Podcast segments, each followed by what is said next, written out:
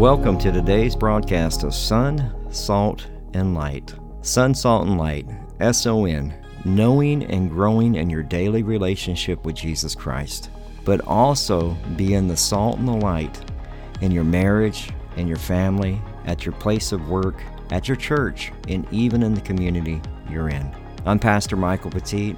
This is a radio ministry of our church, Calvary Chapel Devine, here in Devine, Texas. We are so glad that you joined us for today's broadcast. We are a Calvary Chapel, so we simply teach the Bible verse by verse, chapter by chapter. We believe that God uses His Word to transform, restore, and to change lives one verse at a time. If you're visiting our area, you'd like to get information about our church or church service times, maybe even track down some of the other teachings that we have available through podcast, whether it's through Audible or Spotify or Apple Podcasts. You can do all of that at our church website at calvarydevine.org. That's calvarydevine.org. Today we'll continue our study in the book of Ephesians, chapter 4, verse 1. The title of this sermon is I Urge You to Walk Worthy of the Calling. Here is the second half and conclusion of this two part study. But you need to have at least one or two people that you can go to in the church and say, hey, I need prayer for this. This is going on. And then you need to be able to impart them godly wisdom. And you ain't going to be able to impart them godly wisdom if there's nothing stored on your heart. If you haven't heard the voice of God. And you go, well, I don't hear the voice of God. Do you open the Word of God? Because if He is the Word of God and all things are in Him, this is the quickest way. This should be what guides your life. In Psalm 25, verse 14, it says, The secret of the Lord is uh, with those who fear him, and he will show them his covenant. He wants, like, that fear that he's talking about is a reverence. It's a reverence of God, and he's, he's wanting you to be intimate with him, to, to not only be in his word, but be in prayer with him, to have fellowship with other believers. But you got to know what your call is. If God's prepared good works for you, what is your call? See, I can tell you right now, if you don't know what your call is, I can tell you your first call. Your first call is if you're married, is your marriage. You serve your, in your marriage. If you have family, kids, there's your next piece of serving. See, you cannot serve if your, if your family dynamic is all jacked up. If your marriage is a train wreck, if the family's a train wreck, what are you going to do when you come into the church? You're going to bring all that stuff into the church because you're going to you're going to the arguments and things that you're doing at church, at home, they're going to end up like they do there. It's just going to bleed into the church. It happens. That's why we always tell you like if we want you to serve, but at the same time we want we want you to have a, what's more important for me is that you have a God-centered marriage. What's more important for me is that you have a God-centered family. Guess what? Church, every church is going to have a place for you to serve. Every church. I would rather you spend the time working on that, and then once that's ready to go, because what's going to happen is you're going to be an example and a light of, a, of what a marriage of God looks like in the church, and what a family of God looks like in the church, what a man of God and a woman of God looks like in the church. But if you if your house is all jacked up and y'all are you know, it, again, are, are you walking this walk? The reason why kids are walking away from Christ is because they don't see their parents living it. They're going, hey, everything that that pastor's saying, that ain't what's going down in my house. We're not being the light. A worthy walker for Christ must be willing to suffer for Christ. And this is where a lot of people want to check out. Persecution of Christians is, is actually now here in the United States. Now, they're not chopping heads off yet, but they are trying to arrest people. And, and so, you know, this, this is coming. But the early church dealt with people that were beaten, imprisoned, shunned, burned at the stake. And guess what? Some people fell away from faith because of that. And the question that you have to ask yourself is it all worth it? If you've chosen to follow him, is it worth it? Now, for me, I'm a military guy. Yeah, I'm, let's die. Let's go. Let's fight. Let's do whatever we got to do. I've served in combat, so I'm like, I've already put myself in a position ready to die. So it's easy for me when I read those scriptures. I'm like, yeah, I'm good. Die to self, pick up the cross, follow him. Persecution? Oh, yeah, that's coming. I don't need nobody to tell me that. I already know that. I know the state of this world. Matthew chapter 10, verses 34 through 39, and this is important for you to understand that there is going to be a conflict. Do not think that I came to bring peace on earth. I did not come to bring peace, but a sword. For I have come to set man against his father, daughter against her mother, and daughter in law against her mother in law. And man's enemies will be those of his own household. He who loves his father or mother more than me is not worthy of me. And he who does not take his cross and follow after me is not worthy of me. He who finds his life will lose it, and he who loses his life for my sake will find it. He's saying, hey, look, my relationship, as we walk a worthy walk with Christ, understanding persecution comes, everything that I do, Christ is first. Christ is over my marriage. Christ is over my family, right? Christ is over this church. Everything we do, Christ comes first. If you're going to walk a worthy walk with Christ in a relationship with Christ, Christ has to come first. He has to. Because when you start putting other things in place, that's where the, the problems start to happen. And you start questioning things. And, and, and, and understanding that that cross that we have here, even this cross, was a form of execution. For him to even say this at this time was controversial. Like, you're going to pick up your, your death. Go ahead and grab it. Are you willing to die for me? Now, this is where a lot of Christians check out. I'm, I'm willing to come to Sunday church. American pastors are going to have to make a decision over these next 10 years if, if we teach that verse in Genesis chapter 1 that they're created male and female. And you go, well, that's never going to happen. A professor here at St. Philip's just taught that there are only biological male and females. He got fired. That was here in San Antonio. So if you not think this stuff is coming, it's coming. So every time we pick up this mic and this pulpit, we need to understand that there could be a day that I do it where they put me in jail. And that's the day that jail ministry begins. But again, Paul is saying, I am a prisoner of what? The Lord. Are we willing to do that? Matthew chapter 24, verse 9 says, Then they will deliver you up to tribulation and kill you, and you will be hated by all nations for my name's sake. Do you feel that way today? Do you, do you see the tide turning here in America where like they they just hate us. I mean, you know that evil is run rampant when you have children that have been human trafficked and they're talking about minor attractive in Rolling Stone. Minor attraction. They're trying to push this thing. I saw an app this just on yesterday that can make you look like you're 16 again. Why would you do that? Because you're trying to do things that you're not supposed to do.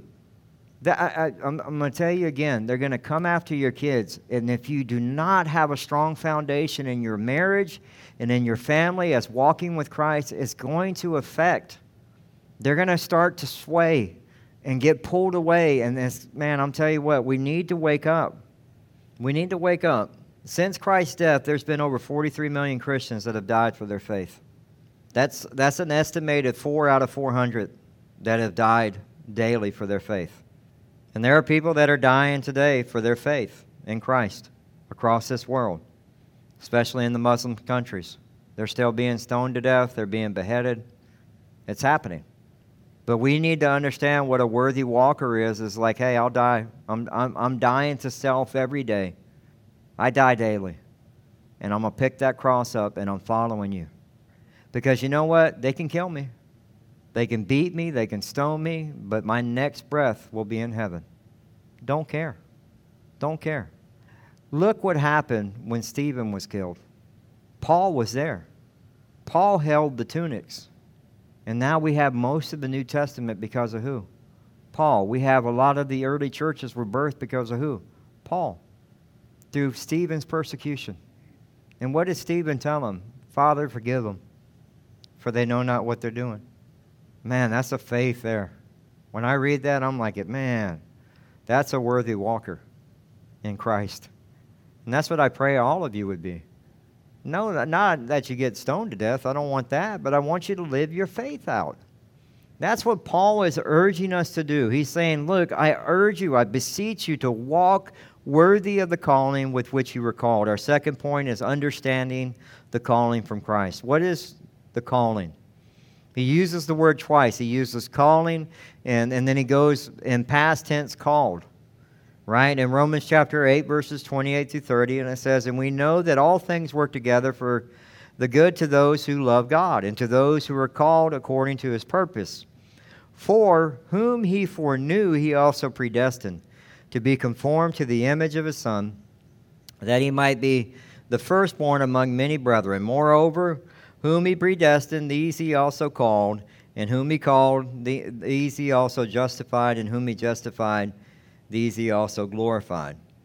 Now remember back in Ephesians chapter 11, who's the, the call available to? It's available to everybody. But you got to answer the call. It's like a phone that keeps ringing and ringing and ringing. If you don't pick it up, right? Ephesians chapter 1 verse 11 says, In him who also we have obtained an inheritance being predestined according to the purpose of him who works all things according to the counsel of his will. Being predestined, right? We're all born into sin. We were all spiritually dead. that's what he taught us in Ephesians chapter 2 verse 2, in which you once walked according to the course of this world, according to the prince of the power of the air, the spirit who now works in the sons of disobedience. So every one of us are spiritually dead. Every one of us have to answer the call. Every one of you have been predestined and called, but you have to answer the call. In Ephesians chapter 2, verses 4 through 5, it's nothing that you do. It says, But God, who is rich in mercy, but of his great love with which he, with which he loved us, even when we were dead in trespasses, made us alive together with grace by grace you have been saved. We know that everyone was called in John 3:16 for God so loved the world that he gave his only begotten son that whoever believes in him should not perish but have everlasting life. It doesn't say that whoever he called, whoever he predestined. He says whoever, everyone. And it's uh, one of the things I love is I, I was reading this example of it and, and now that, I want you to think about this today. This is application. I want you to think about now you're if you're a follower of Christ, think about this. I want you to think about all the times that God was trying to get a hold of you before you chose to follow, right? Before that knocking started happening on the heart and you were like, "Man, I got to I got to I got to get right with God." Right? Think about the times that God pressed you and was moving in your life to try to get you to, to get him to, to follow, right? It's almost like somebody playing chess. You're playing against a chess master. Every move you think you're outwitting him. For 39 years, I had every move in the book. I could maneuver my way out of anything until year 39. And I had no more moves left. And that knocking, I remember sitting in church and hearing the word of God and just having it just beating in my chest. And Joe would ask, Does anybody want to receive Christ? I was stubborn and prideful. I wouldn't do it. I wouldn't do it. And then on January 11th of 2009, after watching Fireproof, I gave my life to Christ. Did I say the sinner's prayer? No. I remember what Joe said in Romans chapter 10, verses 9 and 10 that if you confess with your mouth the Lord Jesus and believe in your heart that God raised him from the dead, you will be saved. For with the heart one believes unto righteousness, and with the mouth confession is made unto salvation. I confessed my sins. I repented. I asked Christ, I was like, Lord, just come into my heart.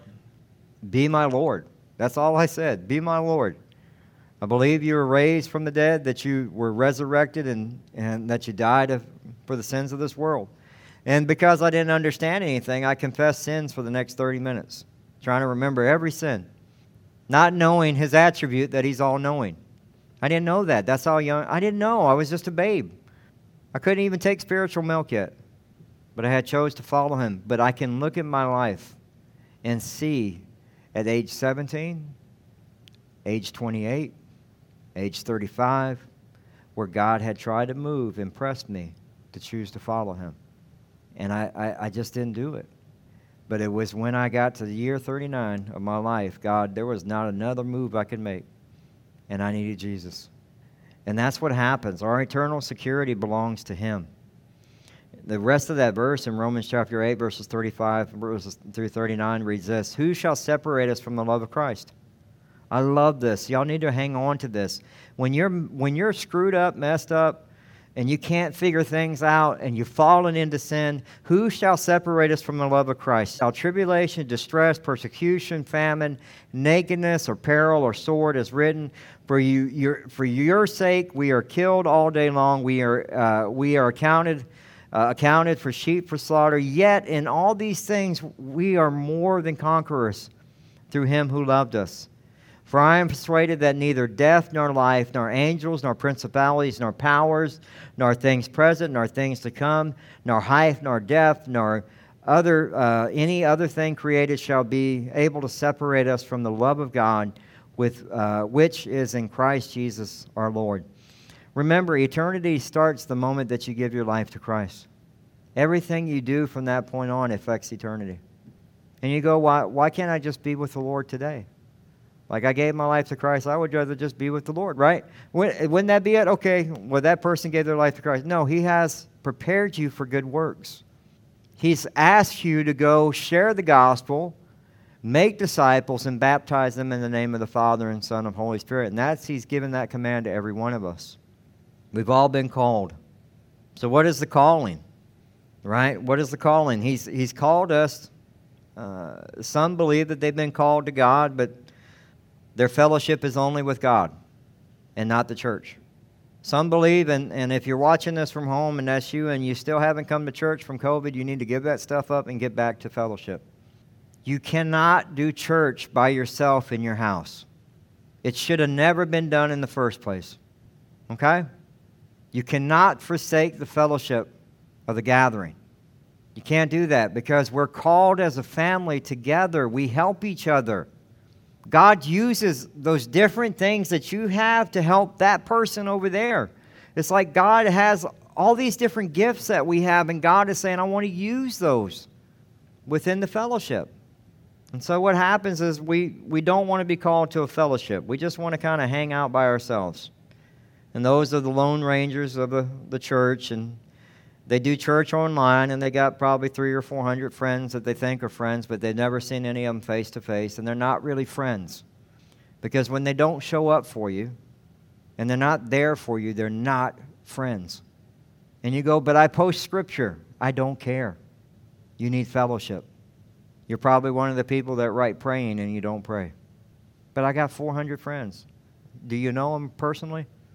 You cannot do church online. Again, you have churches and families throughout Devine, Natalia, Lytle, Yancey, Moore, San Antonio, Texas, and beyond. You have family everywhere. That's why you can go to another church and feel at home because it's family. That's how it's supposed to be. In Matthew 12, verses 29 through 30, it says, Jesus answered him, The first of all commandments is, Hear, O Israel. The Lord our God, the Lord is one, and you shall love the Lord your God with all your heart, with all your soul uh, and with all your mind and with all your strength, the first commandment. And the second is, is like, like it is this You shall love your neighbor as yourself.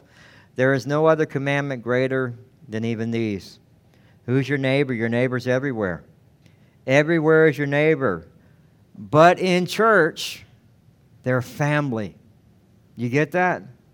You love your neighbor as yourself, but in church, you're family. There should be a deeper relationship. If we go back to what the early church was doing, that's what we need to keep. That we keep the, the Word of God priority, that we keep the breaking of the bread. Koinonia is fellowship, which is actually means, fellowship means actually koinonia, which is actually admonishing each other with the Word of God. And then prayer, praying for each other. John 10 15 says, As my Father knows me, even so I know the Father, and I lay down my life for the sheep.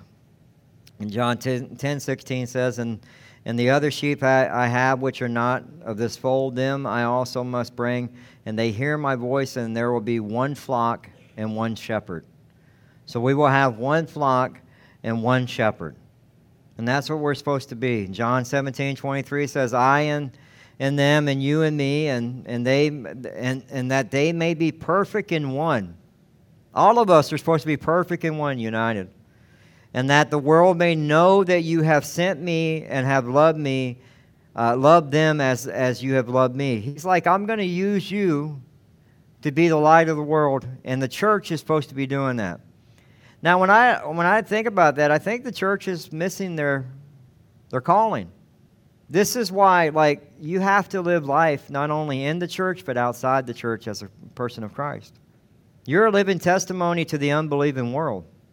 You're supposed to be the salt and the light. So that means everywhere you go, you're the salt and the light. You're, you're the light of the world. You are an example of Christ. Church is not about how we dress.